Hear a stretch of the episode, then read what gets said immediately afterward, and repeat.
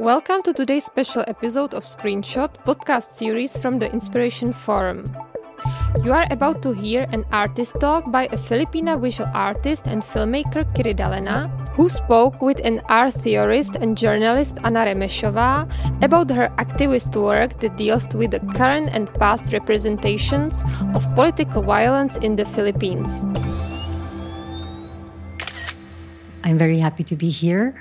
I prepared six works made largely from 2016 to the present. They are mostly short films, and one is work which is part of my collective, but the others are short films presented variously as also installations in the Philippines. So, the first movies that you are going to see is Christmas in Our Hearts Reloaded and Alonsina. And maybe can you just say a few words about these two works? Yes, Christmas is our, in Our Hearts is actually a, a it's the work that I included, which is made by my collective, which I'll talk about later on. It was shown online. The platform that we specifically thought about this is online. So perhaps you, I can talk more about it after you see it.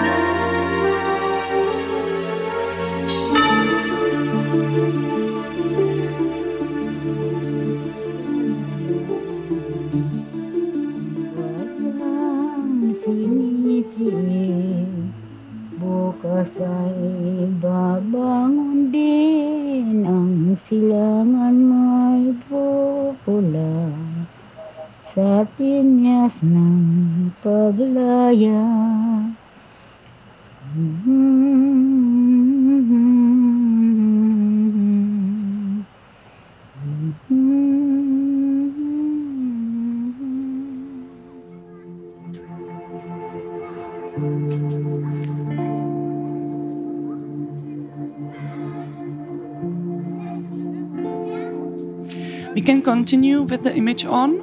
And because both of the videos tackle or were created in a very specific historical context, even in very different form, they react to it.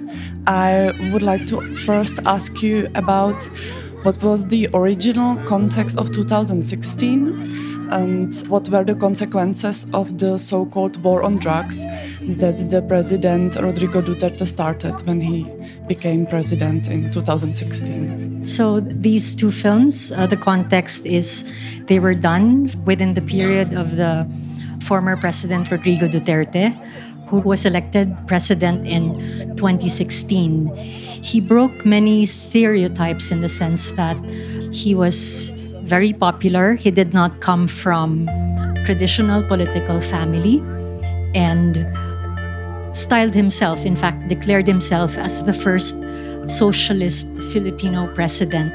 And his campaign promises included raising salaries, ending uh, very short term work contracts in the Philippines, as well as putting an end to criminality by means of which he attributed to the proliferation of the use of drugs in the Philippines. So, this was a central program in his campaign, the War on Drugs, which he really used to rally Filipinos to believe that, okay, if we eradicate drugs, then criminality will end and it will be a better country. So, this, of course, he won by an overwhelming margin in the elections.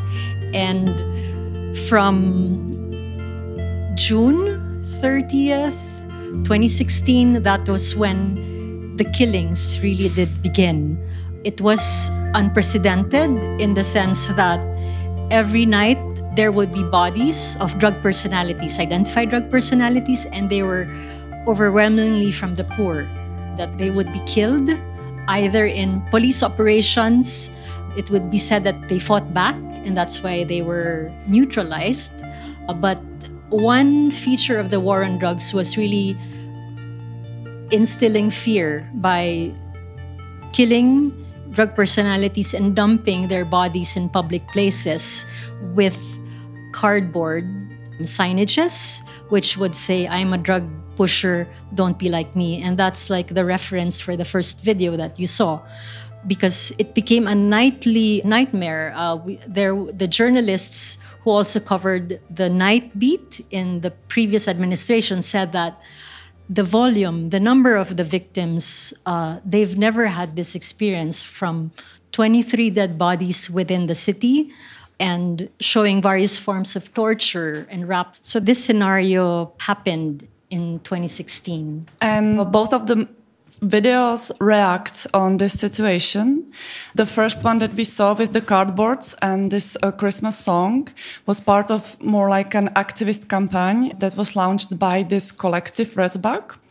Can you maybe, uh, because you are a member of this group, can you talk a little bit about what the group is doing and what was this campaign about? When I was introduced, it was said that I work as an individual and as part of collectives. So Resbak is a slang term in my country meaning like fight back or retaliate. And in 2016, what caused us a great anxiety was we felt that the war on drugs or this method that was used was tolerated because people kept silent and even applauded what was happening. So we banded together, mostly filmmakers, and decided to create this collective.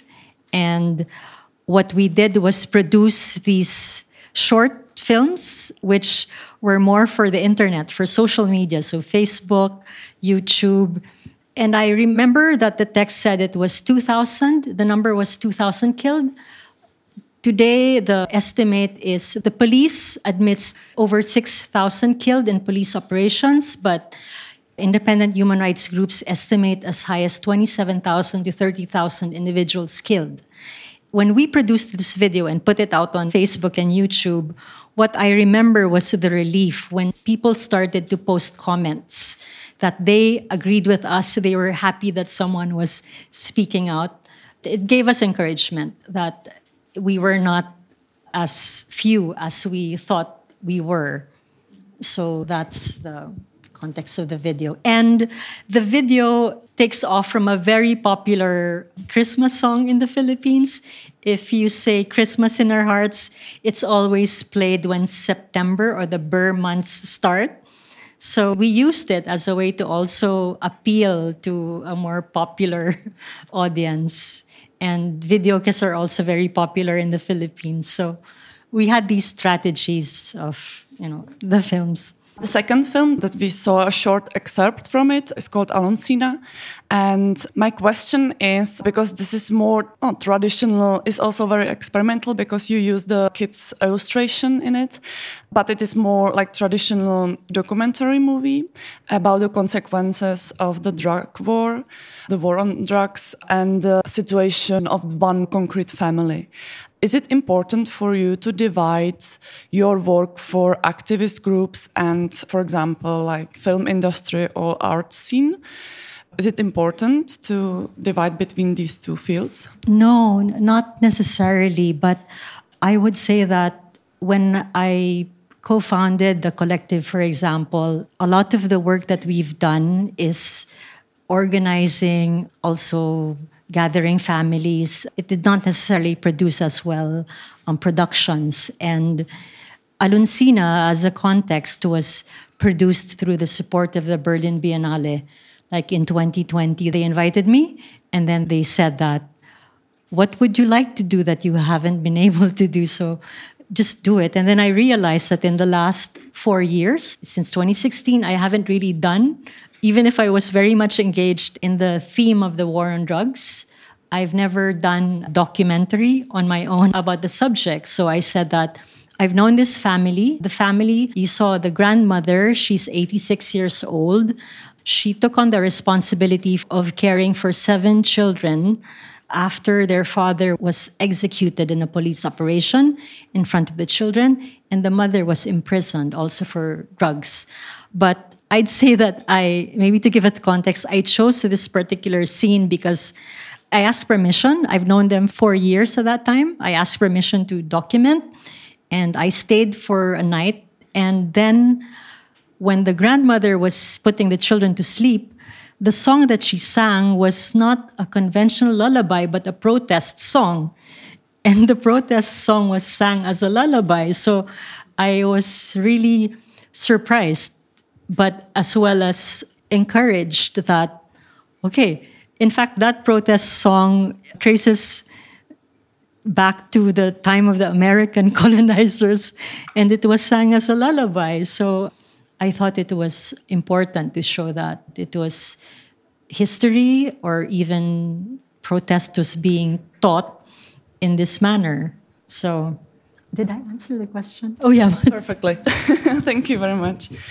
Do you want to add something more to these movies or shall uh, we? Yes. So, I was invited by the Berlin Biennale to make a documentary, but I ended up not being able to finish the shoot because COVID came. And that's why the documentary is interspersed with animation. The children were drawing, so I gathered existing drawings and animated them. But the upturned video, it started as an accident. Like, we do not really have access to the proper gimbal. So we had to put the camera upside down. But then I realized I like this because there's something troubling about documenting a very difficult situation and you know watching it comfortably so i thought that okay keep it upside down and at the same time it was during the pandemic where everything was really just so conflated i mean the problems of these families and then the pandemic. So i thought that it conveyed what i thought about the world being really upside down. What was right was wrong. Yeah, um, I can imagine because there are some parts of this movies which are very strong and emotional because the kids are explaining what they are drawing about and they are crying about it. And maybe that was also my question like if you if you ask them to draw the situation because it was very heavy or difficult for them to talk about it or they draw it and then you no, they were already existing, the drawings, except for the part of the hands. I particularly bonded with them because they love to draw. And I saw that the drawings existed. They were drawings about what they what transpired. So all of these drawings were not like I asked them, "Can you draw what happened?" but they existed. And I think it's also important to note that since the danger, the potential of harm was still there, I excluded the children who were witnesses to what happened. So, as well as the mother. By the time that I was shooting it, the mother was already freed from prison. Like she had to admit guilt to be freed. So I did not include the mother as well in the documentary, as well as the older children who were witnesses to the killing. Thank you very much. Now we skip to the two other films, which are called Requiem for M and From the Dark Depths, that will get us to earlier times, more like 2000, early 2000s. Do you want to say a few yes. words about the context? Requiem for M is the only film that doesn't fall within the period of Rodrigo Duterte. It was shot in 2010, but I decided to include it because it was from an incident that took place during the elections and perhaps to also introduce the way I sort of convey documentary in a different manner. Tama na yun! Ang dami na nilang pinatay! Ang dami na! Tama na yun! Tama na yung taong nasaktan! Yung mga pamilya na iwan ng biktima! Alam ba nila kung ano nararamdaman?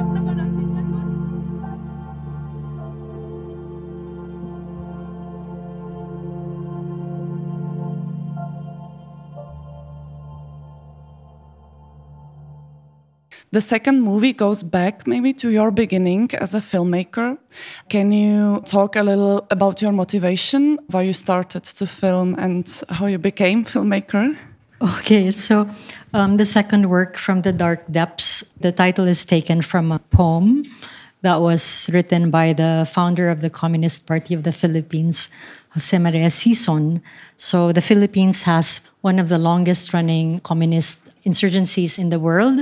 It's Marxist, Maoist, Leninist. It was founded in 1968. And in 2016, as much as I talked about the policy of the war on drugs in the Philippines, I also mentioned that the president styled himself as the first socialist president. So he had this appearance of being, he resumed the peace negotiations with the National Democratic Front of the Philippines, which represents the Communist Party of the Philippines, as well as the its armed wing, the New People's Army. So there was this period of freeing political prisoners who were revolutionaries, and the talks continued. So there appeared to be a space to be able to start to like talk about the communist movement. So I decided to also start, like, perhaps it was a time to also create stories about sort of my exposure as well to the underground movement because I became an activist when I was in the university, embracing the principle of serving the people. And it was outside of Manila. I was a student outside of Manila. And eventually, I did have this exposure to the underground movement, which was very beautiful, but at the same time very painful in terms of the losses. So I thought that, okay, I can make a film now and went back to that underwater film scene is juxtaposed with archival documentary footage, which I also shot starting from 16 millimeter until it transitioned to analog and digital. So it was the beginning of touching base with archive of course, it was short lived. The peace negotiations collapsed. But I think the tentativeness also surfaced in that film in the sense that I was, in a way, still speaking in riddles, like the metaphors of like going underwater where we planted about 30 red flags uh, underwater but it's a longer documentary so that is the context. And what did this freeing during the first or the beginning of the President Duterte, what did it mean for the filmmaking and for the censorship? It was polarizing in the sense that he appeared to be good to leftists or activists, but at the same time was killing the poor or those that were framed as the the non sort of the dregs of society. So there was this this situation where he was lauded for resuming a very important the peace negotiations, which could possibly end the war or give resolution to fundamental problems in the Philippines.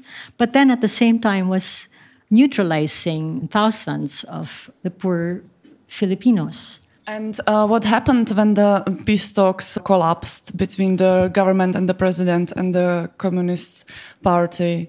Did they go back to village? Yes, when the peace negotiations collapsed, they started to run after the activists as well, as well as the same political prisoners that they freed, and the attacks expanded. I believe that many activists already like expected this, but it was also necessary to take advantage of the peace negotiations to push for like the freedom of the political prisoners. But he eventually called for the declaration or the tagging of the communist party of the philippines as terrorists. Yeah so that was what happened. And maybe regarding the first movie that we see and that was filmed backwards, The Requiem for M, can you explain a little bit the historical okay context of it? Okay, Requiem for M. So I also work as a documentary filmmaker for, let's say, Human Rights Watch. But at that time in 2010, I was working with a journalist who was producing documentaries for television. And one of the incidents that we covered was a massacre in the Philippines. It took place in November of 2009. It's called the Maguindanao or the Ampatuan Massacre, where 58 persons were killed in an election related incident of violence. 34 of those who were killed were journalists. And perhaps I should explain that elections, especially the national elections in the Philippines, is always a very critical or a violent time because politicians or political dynasties would try to hold on to power. And in the case of the Maguindanao massacre, the incumbent governor was suddenly being challenged. Their family was challenged by a new political candidate. And those who were killed were on their way to file for the candidacy of this opposition candidate. When they were, it was a convoy of six cars, including two vehicles which were not even part of that convoy. They were blocked by over 100 armed men, members of the police force, as well as members of the private army of the politician. The private armies were allowed to flourish. And they were taken to a dirt road, to a remote area, a hill where they were killed in one blow 58 persons. And the level of planning for this was unbelievable. There was a backhoe that was already there waiting that had dug graves, like huge graves in the ground, not just for the people, but also for the vehicles. So they dumped the bodies as well as the vehicles. The fact that they thought that they could get away with this, this happened in broad daylight, was so brazen. Yeah, so I did cover the aftermath and we produced two documentaries for TV. But this short film, Requiem for M, I made after I was given a chance to just make a film. I was told I could be free to give it the form that I wanted. And what I did was I returned to the footage, and instead of going what, who, where, and why, I just decided to convey what I felt, and many of us felt at that moment. And I thought that it was this disgust over a situation where I remember when we were there walking towards the crime scene when it was finally open to the families.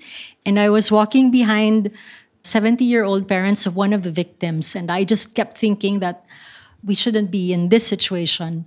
So I just decided to try to convey this idea of wanting to take away our people from this situation by literally rewinding or taking them away from the site of the killings. That also leads me to the question how you screen your movies, like in which context.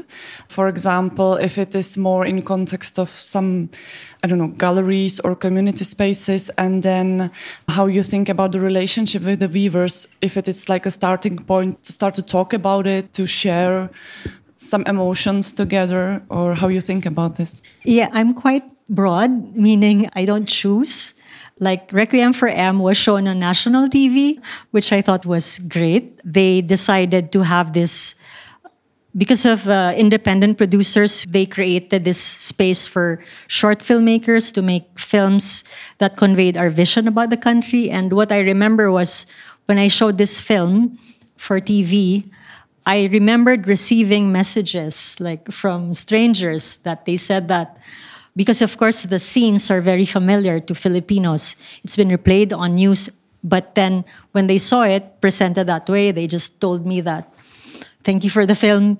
I did not really understand it, but I felt it and it was strange. So there, it was shown on TV. And the second one, From the Dark Depths? From the Dark Depths is, I would say, the first film that I made which had funding it's not a lot, about 100,000 pesos. I, how do I convert that? 40,000 crowns. It's small, right? But I usually hesitate applying for grants in the Philippines because there are grant giving bodies in the Philippines, but then they own the rights. So I hesitate to do that. But then there was a festival named Q Cinema, which said that we would have 100% of the rights. So that was my first time to apply. Yeah, so it was shown in a short, I think a week long festival in the Philippines. Now we are going to see two more videos. One is erased slogans. You will recognize it according to what you will see. Erased slogans is very literal definition of the movie. And the second one is pila. In Filipino, it means queue, the queue.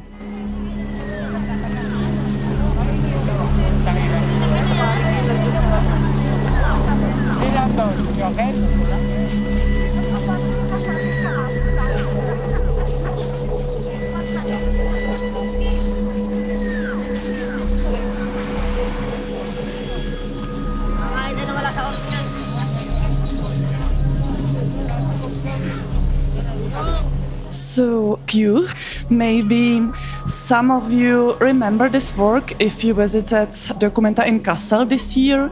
This work that you see right now, Pila, is from this year and it was exhibited there in the Hübner Areal, right in the back.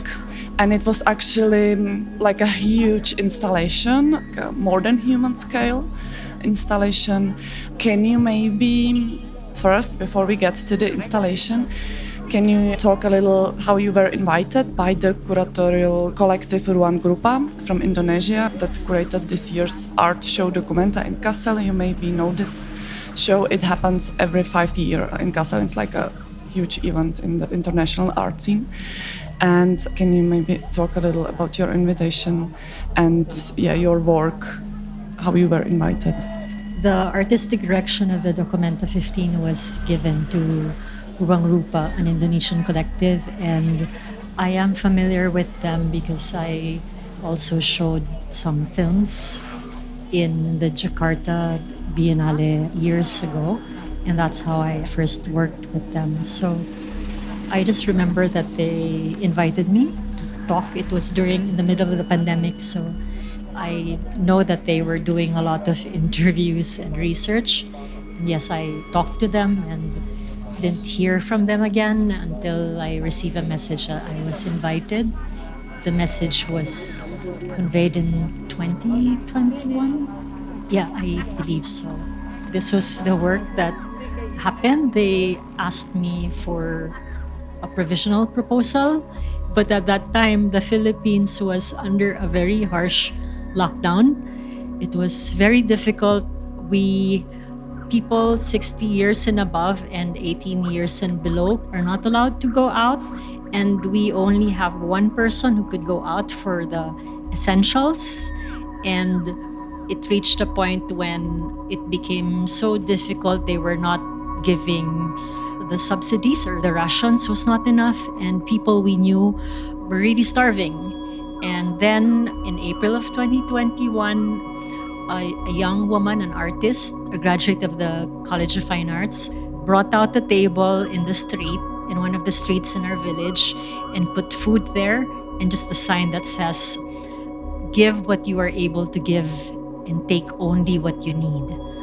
And then that was when a movement started, when people started to bring out tables. Like in my case, I also brought out a table in our street and put food started with a few eggs, canned goods, and rice, and then people started to also bring food, and it just mushroomed all over the Philippines. So we called it community pantries. But the result is the government, instead of lauding this, accused the community pantry of being the work of communists because it referenced Marx and really attacked um, the organizers. I think it also exposed the nature of the government to the masses because they all were very happy that this initiative happened and couldn't understand why is this being attacked. And then the government also started to bring out like oh our military has been doing this for many years. But that was what happened with the community pantry. But then this the scene in what you saw is in front of my house.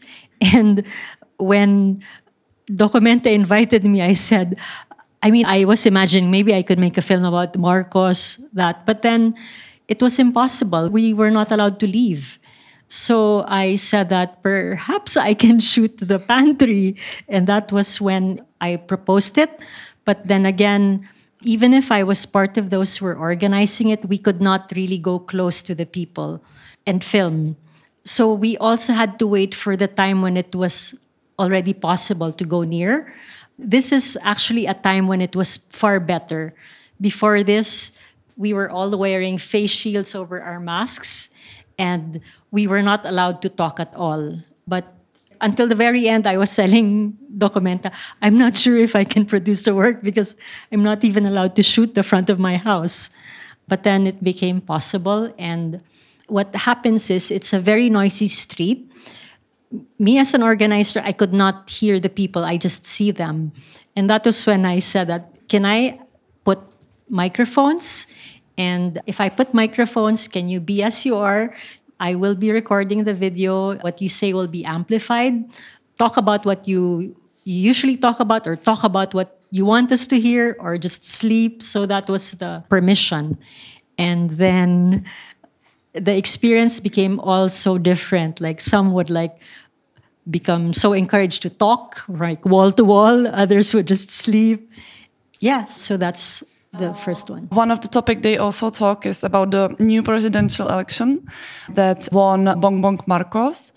And that was this year. Can you talk a little bit like how the situation changed now with the new president because he's the son of the dictator that when you saw the first video called erase slogans these were the protests against the dictator. Ferdinand the, the father of the current president.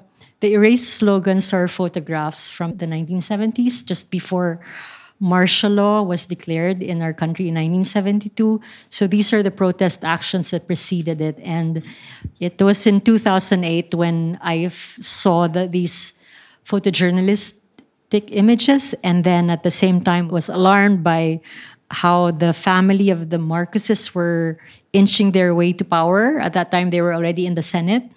And that was when I started to create this series, you know, to convey this forgetting.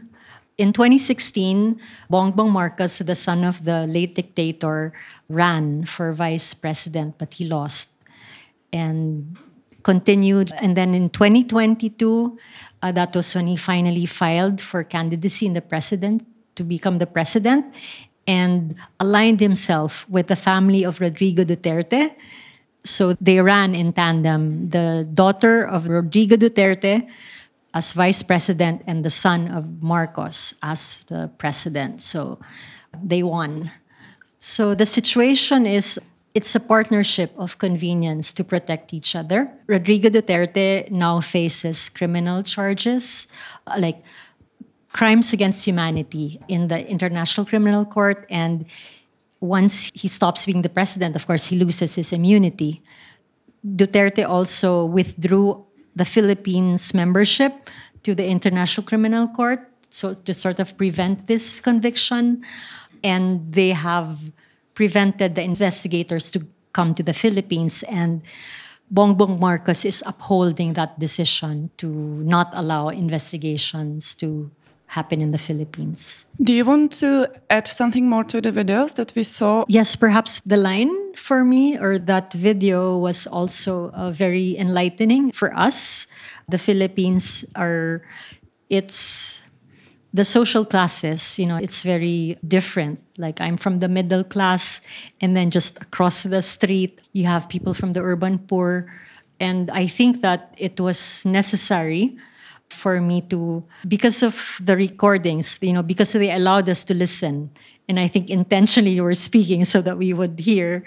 It wasn't as, because when the results of the elections came, a lot of the people from the middle class expressed disgust or anger at the masses for voting for Marcos. But then I think the video allowed me to understand further like for the elections, for the people, it's not really a chance to vote someone who will really serve them for six years, but the elections for them is an opportunity to be able to be paid for their vote. So it was very specific in the video that they were talking about how much they were being paid by the politicians, as well as the food, chicken. Like, you know, after two years of desperate, of really little food and no money, and then suddenly the politicians would pour out the money.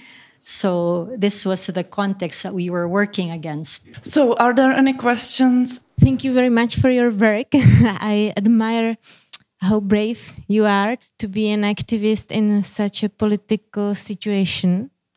And I would like to ask for the photos, erased slogans. I was curious from about amount, about density of slogans that people are holding in the hands. And I remember some photos, maybe from the similar time from Beijing, where also so many people were holding transparents posters with the written slogans in the hand. So I wanted to ask if it was almost everyone was holding something.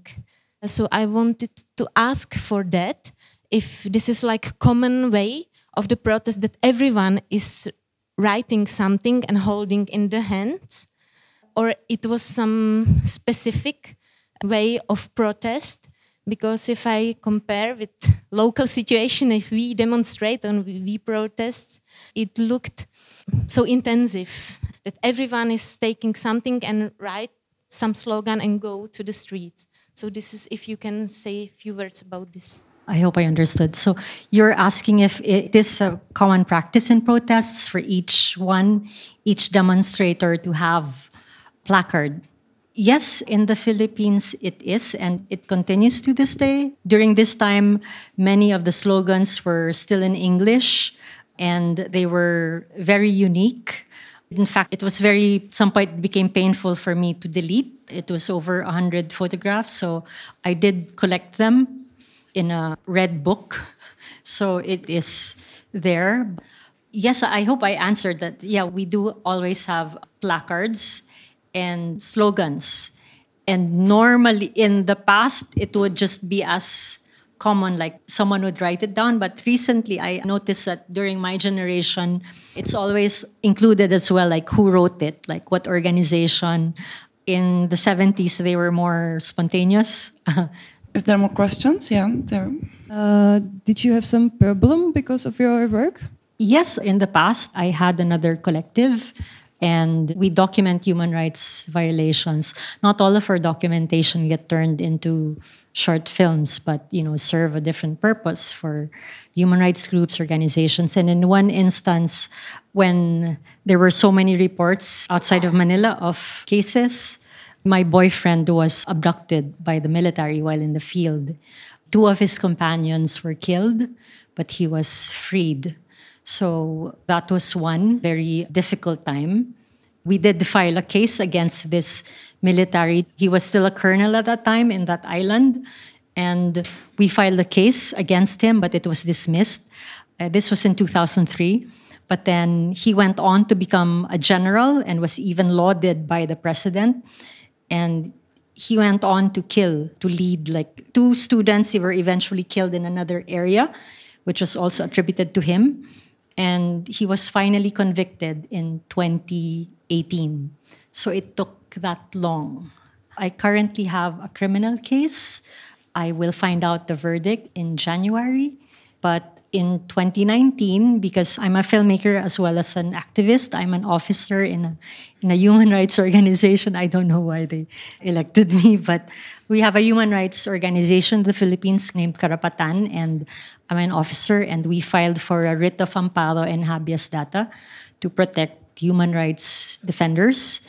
Our complaint was dismissed, our petition was dismissed, and what the government did to retaliate is they looked for loopholes in the paperwork and said that like there's a registration like it's not updated and used it as a basis that for the last three years we have these hearings about the paperwork. So these are new forms of, of attacks. Okay any more questions from from the audience Hi, thank you for being here and for talking to us. I have a question about the journalist situation in the Philippines. As you mentioned that you co-worked with journalists. I'm a journalist myself, and from what I know, the situation is quite dire right now. Like, I mean, not just the freedom of speech, but also a lot of attacks on journalists, a lot of incidents of violence, and even killings. So, can you tell us more about that? Maybe does somebody in your, I mean, your co-workers or your colleagues do you know anybody personally who was attacked or targeted because of their journalist work? Thank you. The attacks against journalists the most famous one is with maria ressa who is with a platform called rappler. But a lot of the independent alternative media organizations are also being attacked. Their websites are targeted. In the past it was like the i forget the term but it's sort of like continuous, like they tried to bring it down. Um, and then it was investigated. I remember it was a European organization that helped to trace where the attacks are coming from, and they did trace it to the government. And recently, some of these websites were also taken down, and the journalists had to push back for it to be restored. There are killings as well. The most prominent, the recent one, uh, is of a radio broadcaster who was critical of Marcos and Duterte, and he was assassinated. He was shot inside his car. So there are attacks, and the journalists really do come together and, and try to push back. But like what happened to Percy Lapid, that was the journalist who was who was killed. The government or the police said they investigated and traced the shooter. They presented someone who said that he confessed to be the shooter, and the shooter said that the order came from someone who was in the prison. And then the person in prison that he pointed to suddenly was killed. I know it sounds it's bizarre, but you have this um, sort of way to so that they could not trace who was the mastermind behind these killings, but also would like to say, oh, we did something and we can't go beyond the investigation. Thank you very much.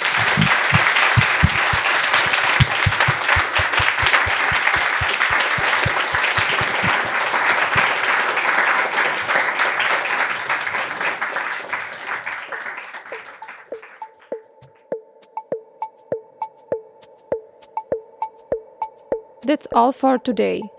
Kiri Dalena was a guest of the Inspiration Forum at the 26th Jihlava International Documentary Film Festival. In our next special, you will hear members of artistic collective Total Refusal talk about their art based mostly on subversive ways of gaming. They also discuss how politics permeate video games and how this entertainment medium reflects our late capitalist realities. You can listen to all screenshot episodes at inspirationforum.com slash podcasts and in all podcast hosting apps.